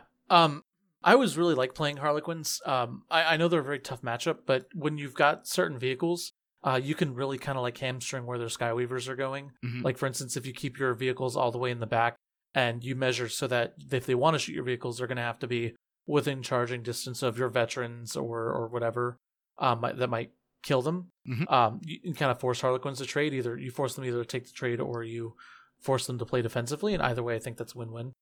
Um, but I think you can do that as well with Harlequins against in your Harlequins matchup. Yep, you can drag them out. That's uh, against um, you know a medium or lower player. It'll work. Um, higher end players will just wait for you because you do have to leave if you're zone eventually. But still, like it's, I feel really good with the list. I want to get a bunch more reps in. I want to get a bunch more ninth in in general, but I really like it. I like that Custodes list I kind of mentioned as well. Um, but Deathwatch are where I'm at because I feel it's a really strong challenge um, to to play them well and to do well with them. All right. Uh, that is it for the main topic of the episode. Actually, for the episode itself. Um, listeners, let us know if you have any ninth edition lists that you would like to try out. What list would you run if you have found out you were going to a 40k tournament tomorrow? Uh, of course, I'll post those lists in the comments below. I'd love to read what you all are planning on running. Uh, I am so excited to get back into 9th edition games. And of course, let's go ahead and jump into the patron questions. Uh, for those of you who are new, every week uh, at the end of the episode, we like to open the floor to the patrons who get to ask us questions and we answer live on the air. If you'd like to support the podcast, head on over to patreon.com slash chapter tactics. Patrons get to ask us questions, get access to the patron communities, and so much more. All right, let's jump into those patron questions. First question comes from uh, Facebook, who decided to put me back at the home. Oh, uh, uh, from uh, Ben. Um, Oh, and this wait. question is actually a ju- this question is actually um, specifically um, to Ben Jerk from Ben Jerk. Hmm. Uh, how many games of a unit not performing to expectation do you need before cutting it? And I'm joking, by the way. This is Ben's question that he put in put in the comments before he realized he was coming on the episode. I think that's fair. Um, it depends on how the unit's not cutting it. Is my answer. Like if it's just getting outclassed in every way, then maybe once. Yep. That uh, Yeah, sometimes it's once, sometimes it's like six games or eight games. It really depends on on like what you're trying to do with that unit, and and like you're ex- like sometimes you're just not going to get the chance in a game to really flesh out exactly what like what you wanted it to do. Um, sometimes you have to consider dice. Like um, you might have a squad that's like this unit should kill X thing every time I play it, and then you have a bad game with it like try it again make sure like it's not it wasn't just you know bad dice causing the issue. Maybe you're just you know you yourself were bad at math and didn't realize the probabilities that you're going to have to deal with. Um like i have definitely had units that i've put into a list played once and just be like i will never run this ever again in my life. This is garbage. I'm going to melt it down and turn it into a cup. And then i've had other units that uh, it's taken me like like a year of like before I finally said, you know what, this wasn't for me. Why did I do this so long? Yeah, Yeah, I think. Okay. go ahead, Ben. Uh, when I when I consider this, I consider roles of the unit.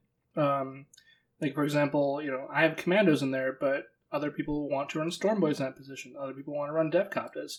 How you know how many games do I give the commandos before I switch it up or or whichever? Is kind of like my thought process and consideration here.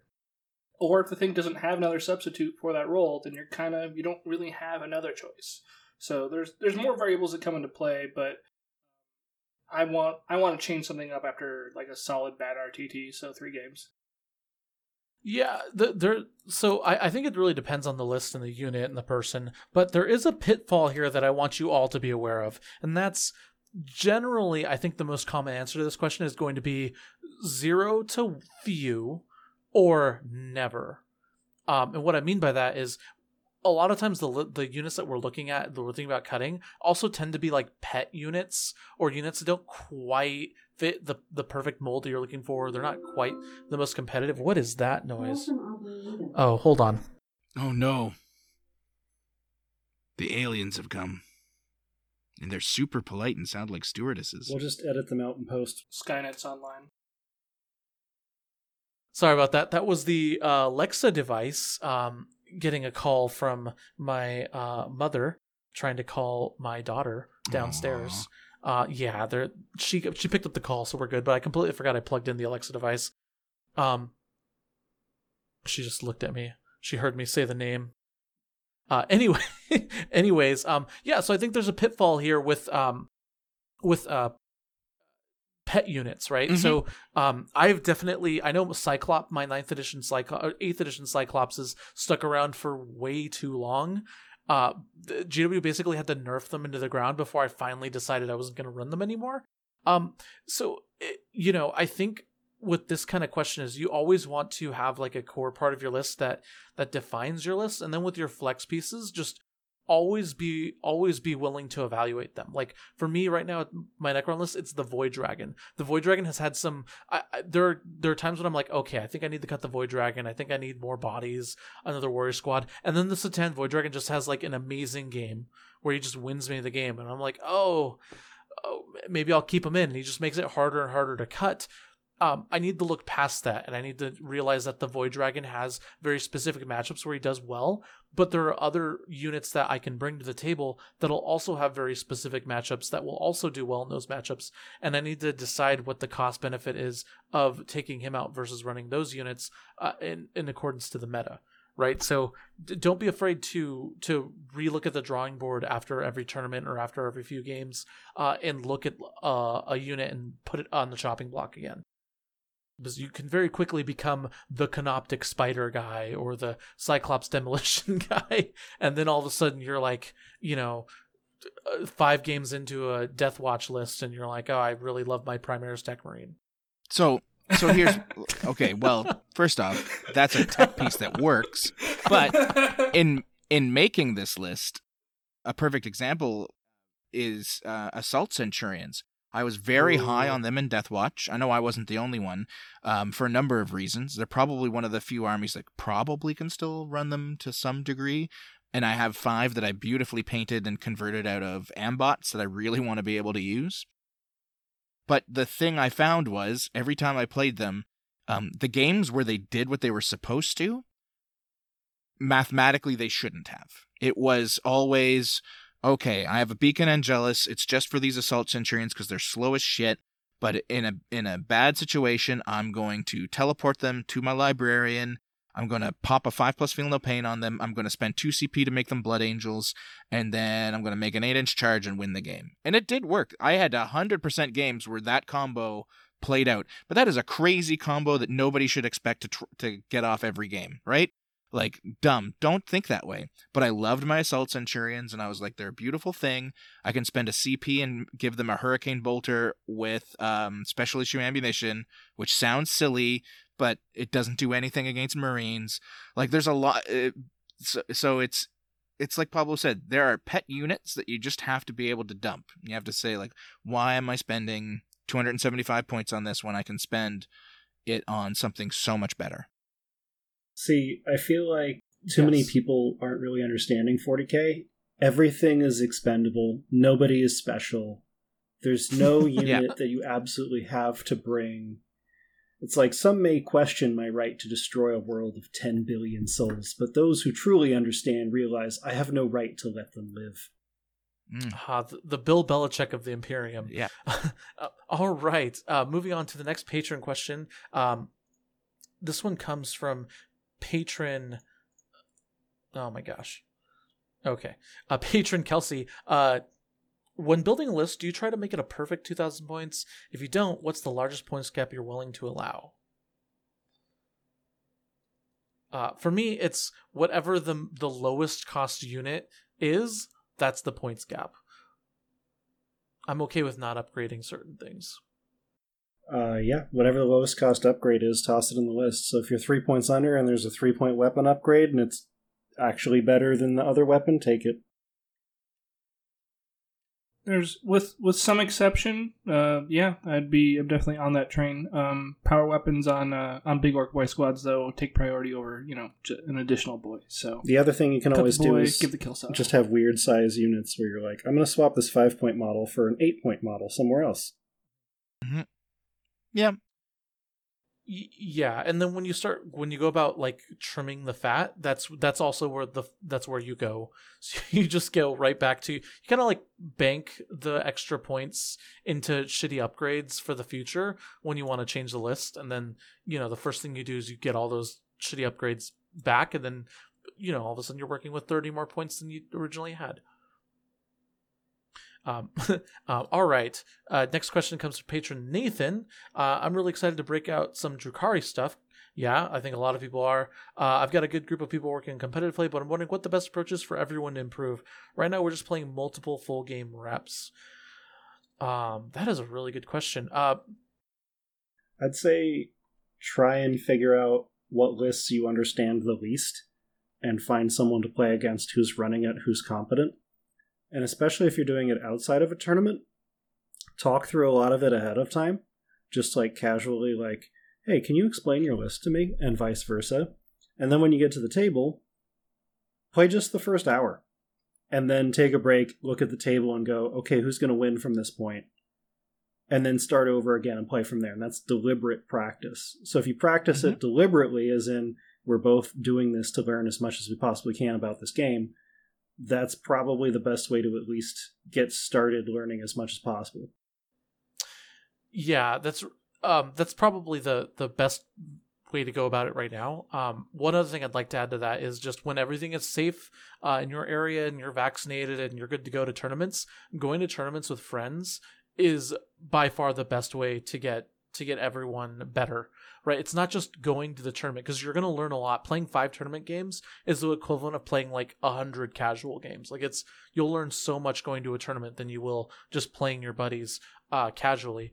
However uh the lead up to the tournament and usually the decompression afterwards and the talk afterwards is is so important right? That's why i think these guys who go and gals who go to multiple tournaments uh, and do well consistently that's why they keep doing well because they keep getting that experience and they, they meet all these different people and they play these different metas and they they get a lot of reps in uh, just at the tournament.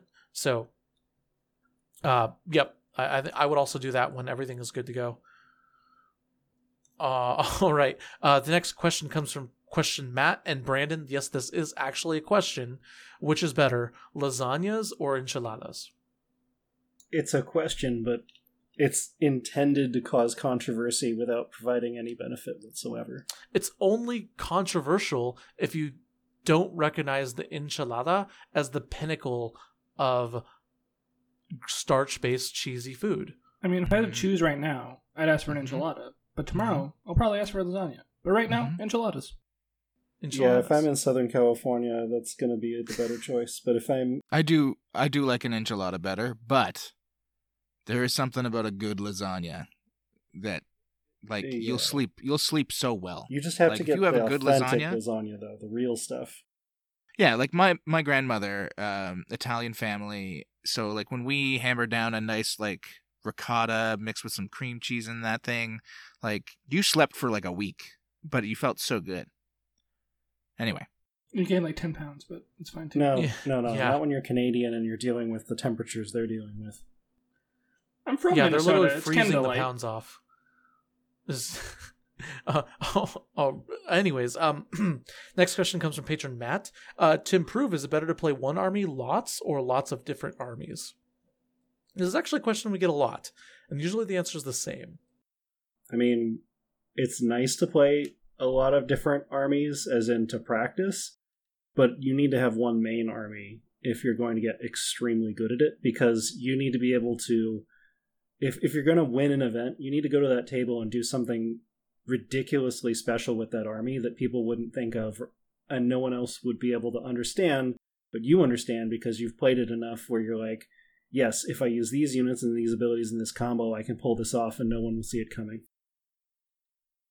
Not just that, but like the more you play an army, the more comfortable you're going to get into every possible scenario.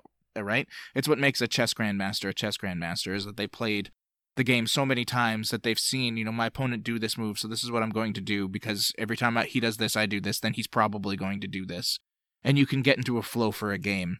Um, and with so many rules interactions in 40k, especially when you're just starting and you're just like trying to become a better player, focusing on one army and like mastering that is kind of the key. And then once you've got that mastery, that's when you start to flex out and you say, okay, well, now I'm going to play a little bit more of this army um, because they have a different play style and I want to learn them a little bit better. And like you can succeed that way as well, but you really need that that core to start with to build off of.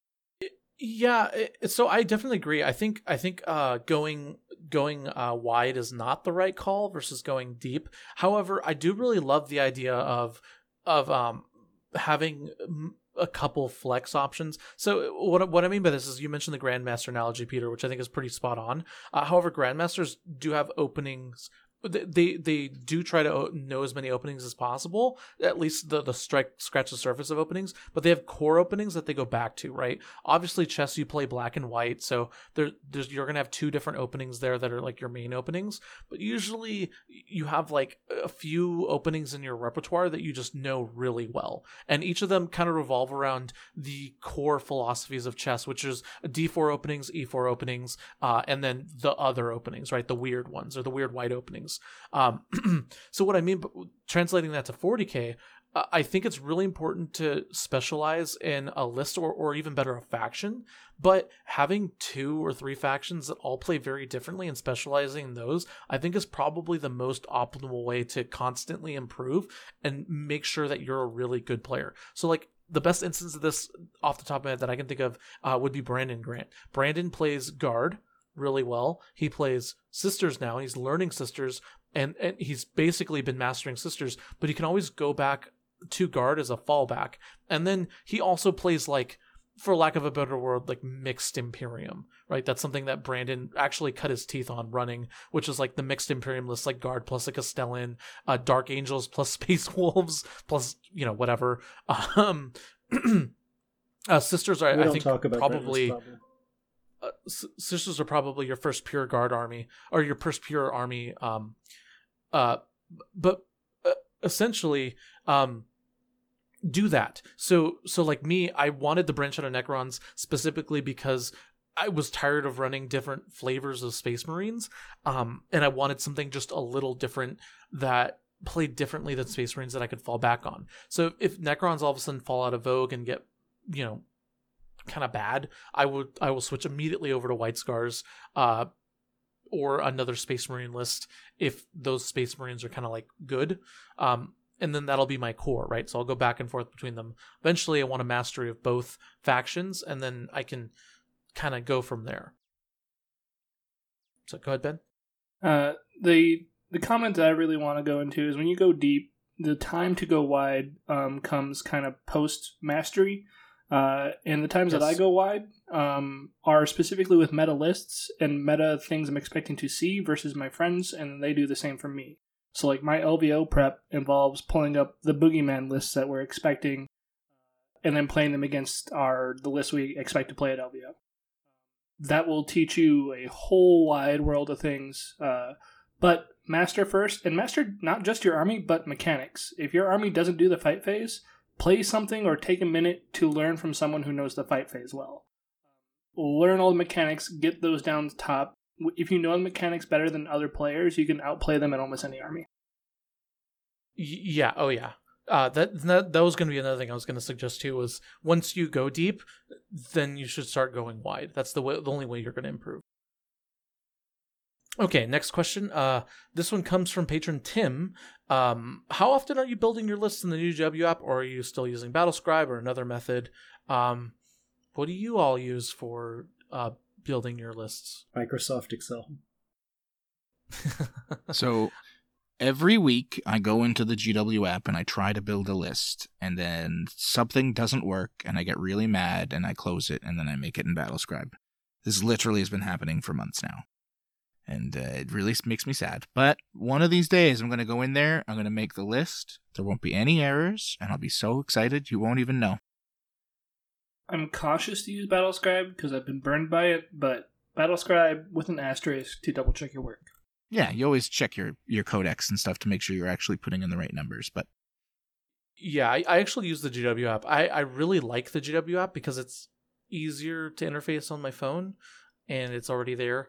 Um, and also uh, it's the the GW account linked to it is the Frontline Gaming account, uh, meaning I have access to all the the codexes that we buy for the shop. Mhm. So um, you know, it's kind of like the the company GW app. Um, so I use that, but as I found out recently, it can randomly delete your lists, uh, which I found out five minutes before the event I attended started. Um, well, it's not random. It was um, after every update, it would delete the lists, which they say will no longer happen after the last update. which well apparently the last update deleted my list um because either way um so the the caveat there is that's the caveat honestly like brandon said excel just something that's written like I, I will still i still write my lists on pen and paper i use notepad microsoft excel spreadsheets whatever uh, and I'm sorry, I cut out there, everyone. I apologize. Uh, the internet blinked in and out for a split second, which meant, of course, the entire system crashed. Uh, but I'm back. Uh, long story short, if you heard my, if you, if you were, you got the gist of my rant. Don't just don't trust anything except your own pen and paper, and your Don't even trust that. Don't even Don't trust even trust that. You know what? Just don't don't play 40k. You know you know At where they this point, don't. Have They, they have about- enough. They have enough disparate FAQs. Don't trust anything. just play chess. There's no. They haven't had an FAQ in thousands of years. You don't Ah, have to write true. on army But anyway. list.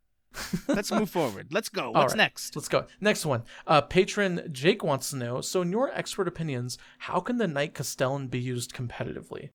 Now, I actually have a bit of a, a, a rave here, but you both, you all can go first. So Okay. I feel like we kind of discussed this with Ben's list already because he's using the custom Stompa, hmm and it's kind of the same idea. You want to gear up the Castellan so it just deletes everything, but of course, it's not as good as the custom Stompa at deleting everything, even with all the buffs. Yep. But it's just base your army around. They're not going to be able to kill the Castellan easily turn one without overcommitting. And um, the only way they're going to get to the final boss in melee is to get through the entire rest of your army. And if you do that, that's a pretty good Castellan build. Yeah, I would say get a Castellan, buy um, twenty some odd Death Korps Krieg uh, riders, a couple command squads, um, and then live your best life that way, or go with um, sisters, uh, or Admech uh, horsies. Get stuff that say. can get stuff that can hold back your opponent long enough for the Castellan to do all its work. Um, all those things I just mentioned don't die very quickly, um, and will give you ample time to blow things up. Um, Death Korps Krieg ponies, in particular, um, if you can get your hands on them, are absolutely disgusting for their points right now. Highly recommend. I was gonna say the the AdMech uh, the AdMech builds was what comes to mind here, especially with just a bunch of the horsies. They're they're they're super good. Yeah. Serberys Raiders. We'll have to wait and see if the, new AdMech book coming in like a month if that changes everything. Um, but yeah, do that. There's your list. Yeah, yeah. I, um, so the the I just want to say, so uh, I was actually talking to a really good night player out here. His name is Adam Baker. Um, he he's consistently vying for the number one AdMech player, Ad- Imperial Knights player in the world. And we're looking at um some of the new knight stratagems that House Raven. the House Raven got. Mm-hmm. in um Engine War. No, No. what's it called? The, Uh, the new book. Book of The Book of Book Rest. of Rust. Yes. The yes. Um. Anyways, they've they've got some really really really good stratagems in there. Um, little like tricksy extra things, and also they buffed the best house for the Castellan, which was House Raven.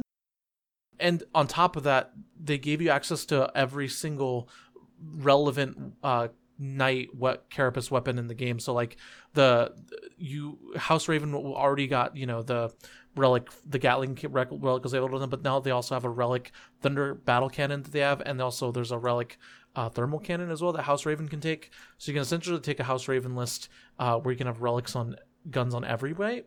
But uh, the Knight Castellan is so good at killing marine equivalent bodies right now, and there's not a lot that can kill a Forp Invuln 24 wound model. It's really, really, really difficult. Um, uh, they're also not 850 points like uh, someone's custom Stompa. Well, I mean, the Castellan has a few more than 24, but yeah, he, they're Yeah, Oh, I'm it's sorry, 27 28. wounds. 20, 20 28, 28, 27. 27. It doesn't matter. It doesn't matter. Don't do it. Just don't run a Castellan. Just don't. I think, but if you I want think there's to, some. do it the way we said. Yes. Nothing Absolutely. is special. Anything can be sacrificed for victory. Don't Yep. get hyper focused on a cool model, please. That's true. Um, uh, and then finally, Patron Joe wants to know when building list, how do you take into account terrain? Uh, do you when you build a list do with terrain density? Do you build a list with terrain density in mind? If so, how? I mean, absolutely, that's my list's biggest weakness, so I try to compensate for it with as much obsec bodies as possible. I think so. Like uh, there, there is a thought of mind. It's very common, uh, where you build a list for the event you're going for, the tournament you're going for. That was super com- common. The LVO in eighth edition with the magic boxes was very susceptible to that. Uh, the Adepticon, famously, um, one of the last events that they had with their old terrain uh, was Hive Tyrant dominated. Um, that was because Hive Tyrants just play, you know, played on their terrain particularly well with their missions. We could also run nine of them. That didn't Yeah, hurt. you could also run nine of them. That is that is true. Um, Pablo. so I I think if you're going to build a list, I think that you should, if you're building a list with the intent to practice and to get really good at that faction and to just improve your 40k game, don't take terrain into account or take terrain into account if you're running very specific models that that need specific terrain. But then don't assume that you're going to get the terrain that you're that you're is ideal for those models. Uh, like Ben said, uh, uh, Stompa with a lot of terrain gives him trouble, so he's building his list assuming that there's a lot of terrain to kind of compensate for that. That's okay, but um, you shouldn't necessarily build for a specific kind of terrain. The only exception to that would be when you're, you know, finally really good with this faction and you know that you're the specific terrain setup has, or the specific event has a specific terrain setup that it advantages certain things in your army um, then you can definitely do that. Uh, it's a bit of try harding, but it's not something that I don't necessarily condone um, because A, I've done it before, and B, it's very viable. Yeah, if you know the terrain you're going into, build a table at home of very similar terrain and practice on it, and then Yep. you can make adjustments from there. Yep. All right. Uh, that is it for the end of the episode. Thank you, patrons, for asking those questions. Ben, if they want to hear more from you, where can they find you? They can find me on In the Finest Hour, uh, along with Sean Morgan and Shaylin Allen West. All right. And Brandon, do you have any plugs you want to sh- give out, shout out? Maybe join us next week on Chapter Tactics. That'd be fun to come back. Oh, oh, and then finally, Peter, is there anything cool you're working on that you want to tease for people? No. I don't tease people anymore. It's mean. Hurts their feelings. Fair enough. Then, do you have any I'm on the- plugs? I've got the 40k adjacent show I do every Tuesday morning with uh, Rob Symes, the Honest Wargamer of the Honest Wargamer. He gets mad if you call him the Honest Wargamer because it's a way of life or something. I don't know. Uh, and Val Heffelfinger. Um, we are already starting our ramp up for the return of 40k Stat Center. You can expect that sometime in the next, I would say, six to eight weeks. Um, we've got a lot of stuff in play. We're just waiting on a few things.